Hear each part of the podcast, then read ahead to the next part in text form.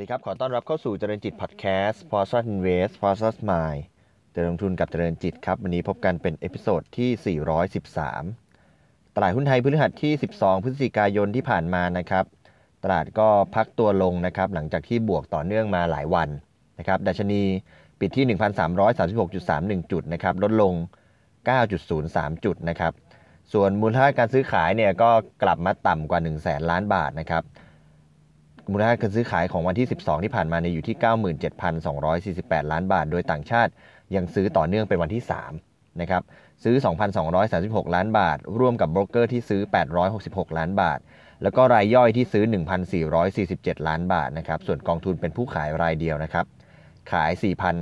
4,577 ล้านบาทนะครับเเรื่องที่จะมาพูดคุยกันในวันนี้นะครับก็เป็นเรื่องที่หลาย ๆ ท่านติดตามนะครับเกี่ยวกับหุ้นกลุ่มธนาคารนะครับซึ่ง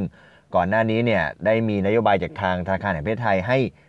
ระงับการจ่ายปันผลระหว่างการไป แล้วก็เป็นที่ลุ้นกันว่าในเรื่องในในการจ่ายปันผลเนี่ยจะสามารถกลับมาจ่ายเป็นปกติได้หรือไม่นะครับ ล่าสุดธนาคารแห่งประเทศไทยได้มีไฟเขียวแล้วนะครับ ให้สถาบันการเงินเนี่ยกลับมาจ่ายปันผลได้ในผลการดำเนินงานในปีนี้นะครับ โดยมีเงื่อนไขที่กำหนดไว้ด้วยนะครับ เดี๋ยวมาดูรายละเอียดกันนะครับ ข้อมูลที่ โพสต์ไว้ใน Facebook ของธนาคารแห่งประเทศไทยนะครับ บอกว่า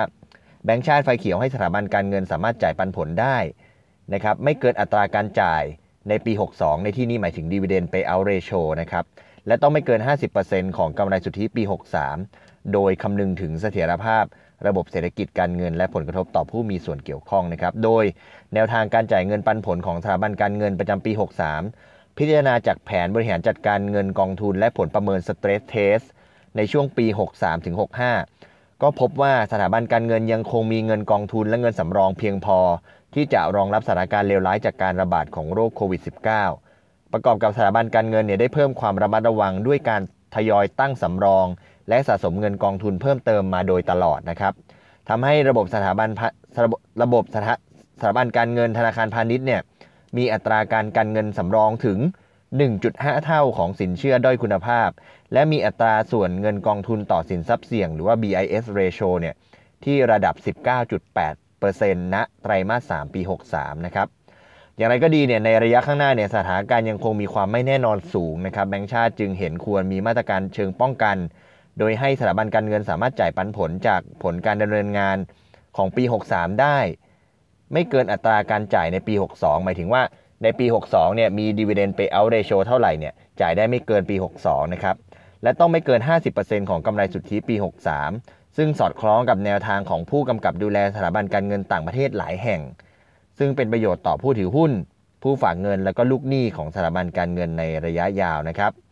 นโยบายดังกล่าวเนี่ยจะช่วยให้ระบบสถาบันการเงินไทยเข้มแข็ง รักษาระดับเงินกองทุนให้อยู่ในระดับสูงอย่างต่อเนื่อง มีการชนรองรับความไม่แน่นอนที่อาจจะเกิดขึ้น พร้อมเป็นนกลไกสำคัญในการสนับสนุนการฟื้นตัวของเศรษฐกิจ ภายหลังสถานการณ์การระบาดของโรคโควิด -19 คลี่คลายลงนะครับ แม้ว่าเเรื่องของ state test เรื่องของเงินกองทุนจะเพียงพอนะครับ แต่ว่าทางแบงก์ชาติเนี่ยก็ยังคงจะอยากจะให้สถาบันการเงินโดยธนาคารพาณิชย์เนี่ยยังมีเงินสะสมเป็นกันชนเป็นเงินที่จะไว้สำหรับในเรื่องของ การฟื้นฟูเศรษฐกิจด้วยก็เลยยังไม่ได้ให้จ่ายปันผลออกมาในระดับปกตินะครับ ทีนี้หลังจาก 2 เงื่อนไขที่เราได้ฟังไปนะครับว่าแบงก์ชาติให้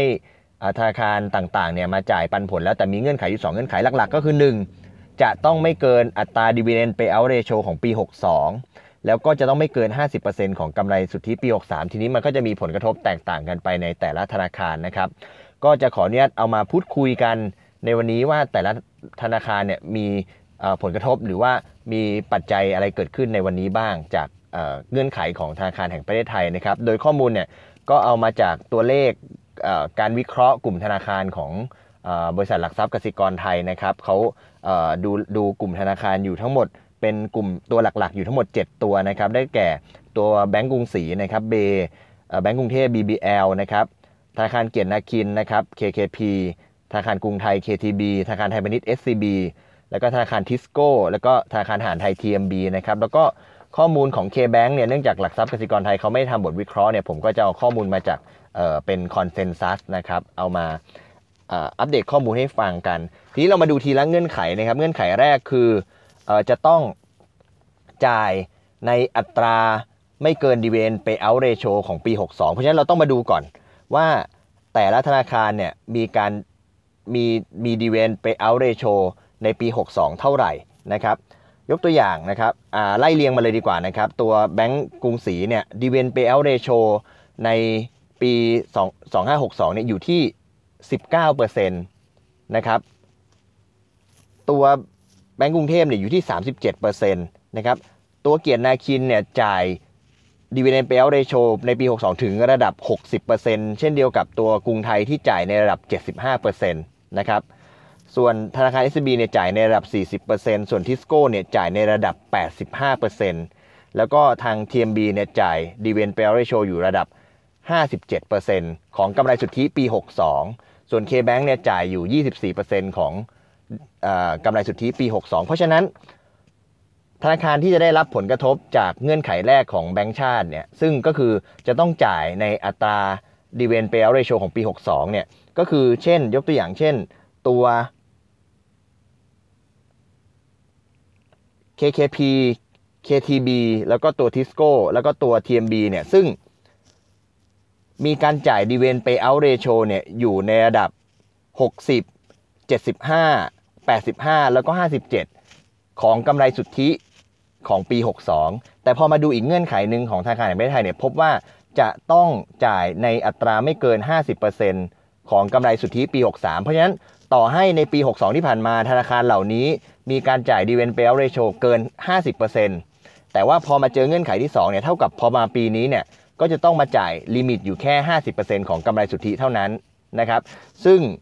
ถ้าเรามาดูตัวเลขต่อเนี่ยก็จะพบว่าในมุมของกำไรสุทธิเนี่ยก็เป็นที่ทราบกันดีว่าปีนี้เนี่ยยังไงหุ้นกลุ่มธนาคารเนี่ยกำไรสุทธิเนี่ยลดลงอยู่แล้วนะครับก็เอากำไรสุทธินะครับที่ทางนักวิเคราะห์ของหลักทรัพย์กสิกรไทยเนี่ยเขาทำเอาไว้เนี่ยเอามาดูกันนะครับผมก็เอามาดูต่อแล้วก็ดูว่าถ้าจ่ายในอัตรา 50%นะครับความหมายคือถ้าคนไหนที่จ่ายเกินมีดีเวนเปย์เอาเดโชเกิน 50%ก็ต้องกลับมา มาจ่ายที่ 50%แต่ถ้าใครที่มีดีเวนเปย์เอาเดโชที่ต่ำกว่า 50%อยู่แล้วก็จะจ่ายได้ไม่เกินนี้นะครับยกตัวอย่างเช่น ตัวแบงก์กรุงศรีเนี่ยตัวเบเนี่ยนะครับปีที่แล้วเนี่ยจ่ายดีเวนเปย์เอาเดโชอยู่ 19%ในปี 2563เนี่ยนักวิเคราะห์คาดกำไรสุทธิเอาไว้ที่ 3 บาท 29 เพราะฉะนั้นก็จะจ่ายได้แค่ 19%ของ 3 บาท 29 ก็จะออกมาเป็นเงินปันผล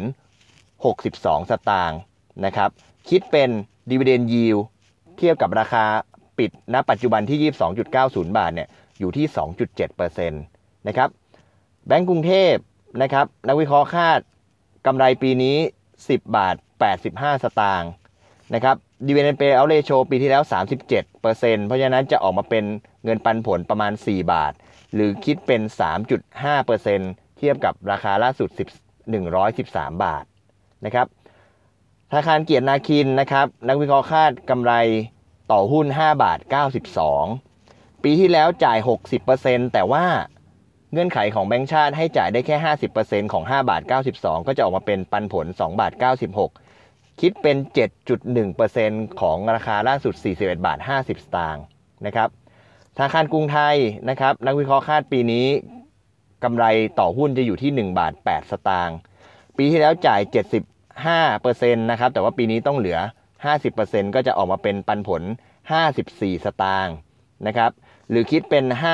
5.48%ของราคาล่าสุด 9 บาท 85 นะครับ ถัดมาตัว SCB นะครับ SCB เนี่ยนักวิเคราะห์คาดปีนี้จะมีกำไร 7 บาท 75 สตางค์ต่อหุ้น ปีที่แล้วจ่าย 40%ของกำไรสุทธิ เพราะฉะนั้นปีนี้ก็จะต้องจ่ายไม่เกินนี้ก็คือจะต้องจ่าย 40%ของ 7 บาท 75 ก็ออกมาเป็น เงินปันผล 3 บาท 10 สตางค์หรือคิดเป็น 3.9%เมื่อเทียบกับราคาล่าสุด 79 บาท 50 สตางค์นะครับ ตัวทิสโก้นะครับนักวิเคราะห์คาดกำไรปี 63 อยู่ที่ 7 บาท 45อ่าขออภัยครับ 7 บาท 48 สตางค์ปีที่แล้วจ่าย payout ratio เนี่ย 85%แต่ว่าเจอเงื่อนไขของแบงก์ชาติเนี่ยจะจ่ายเหลือ 50%ก็จะได้ปันผล 3 บาท 74 สตางค์หรือคิดเป็น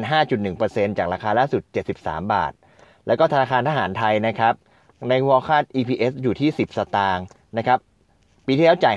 57%แต่ว่าด้วยปีนี้เจอเงื่อนไขก็จะเหลือประมาณสัก 50 ก็จะเหลือ 50%ก็คือ 5 สตางค์นะครับ ก็คิดเป็นปันผล 5.1%เมื่อเทียบกับราคาล่าสุด 80เอ่อ89 สตางค์นะครับ แล้วก็สุดท้ายตัว K-Bank อันนี้ข้อมูลจากคอนเซนแซสนะครับ คอนเซนแซสคาดว่าปีนี้จะมีกำไรต่อหุ้น 8 บาท 97 นะครับ ปีที่แล้วเนี่ยจ่าย 24%เพราะฉะนั้น 24%ของ 8 บาท 97 ก็คือปันผล 2 บาท 15 สตางค์ หรือคิดเป็น 2 บาท 2.38%เมื่อเทียบกับราคาล่าสุด 90.25 เพราะฉะนั้นจากเงื่อนไขนี้นะครับ ตัวที่จะมีดีเวนยิวน่าสนใจมากที่สุด ก็คือตัว KKP นะครับ ตัว KKP ที่จะมีดีเวนยิวอยู่ที่ระดับ 7.1%รองลงมาก็จะเป็นตัว KTB ที่จะมีดีเวนยิวราวๆสัก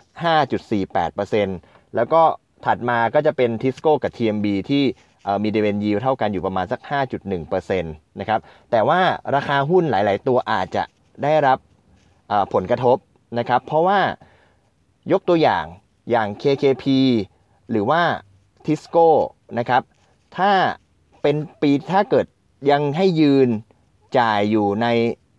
ระดับของปีที่แล้ว เช่นของ KKP เป็น 60%ของ Tisco เป็น 85%เนี่ย จริง ๆ แล้วปีนี้จะจ่ายได้สูงกว่านี้นะครับ จริง ๆ แล้วจะจ่ายได้สูงกว่านี้ ยกตัวอย่างเช่น ถ้า Tisco ยังสามารถจ่ายได้ในระดับของปีที่แล้วอยู่เนี่ย อาจจะได้ปันผลอยู่ในระดับ 5-6 บาท แต่ว่าด้วยเกณฑ์ 50%ของกำไรสุทธิปี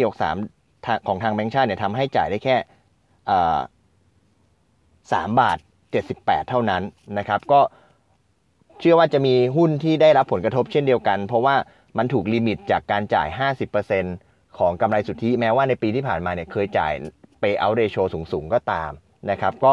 เอามาฝากกันนะครับไล่เรียงอีกครั้งหนึ่งนะครับ หุ้นที่คาดว่าจะมี dividend yield สูงนะครับหลังจากคำนวณผลกระทบของของตัวแบงก์ชาติ แล้วก็จะมี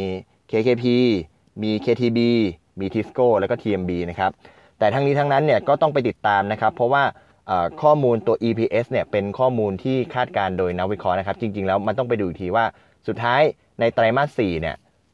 แบงก์แต่ละแบงก์เนี่ยทำทำกำไรได้ดีมากน้อยขนาดไหน แล้วก็ส่งผลกระทบต่อ EPS ที่คาดมากน้อยขนาดไหน แต่ผมก็เชื่อว่าตัวเลขตรงนี้ไม่น่าจะคาดเคลื่อนมากนักแล้ว เพราะว่านี่เราก็ผ่านมา 3 ไตรมาสแล้วกลุ่มธนาคารเนี่ยก็ประกาศงบไตรมาสสามออกมาแล้วเพราะฉะนั้นตัวเลข เหล่านี้ที่นักวิเคราะห์เขาทำมาเนี่ยก็ค่อนข้างน่าจะค่อนข้างแม่นยำแล้วนะครับ ก็เอามาฝากกันสำหรับผู้ที่สนใจลงทุนในหุ้นกลุ่มธนาคารนะครับ โดยเฉพาะในมุมของการเก็บเกี่ยวเงินปันผลจากหุ้นธนาคารนะครับ ก็มีเกณฑ์เงื่อนไขมาจากทางธนาคาร แห่งประเทศไทยล่าสุดที่อนุญาตให้ธนาคารต่างๆ กลับมาจ่ายปันผลได้ แต่มีเงื่อนไขก็คือ 1 ไม่เกินอัตราดีเวนเปลเรโชของปี 62 แล้วก็ 2 ก็คือ ไม่เกิน 50%ของกำไรสุทธิปี 63 นะครับ ก็ลองไปพิจารณากันดูสำหรับแต่ละธนาคารที่แต่ละท่านสนใจลงทุนนะครับ วันนี้ขอบคุณที่ติดตามนะครับ เราพบกันใหม่ใน episode ถัดไป วันนี้ขอบคุณและสวัสดีครับ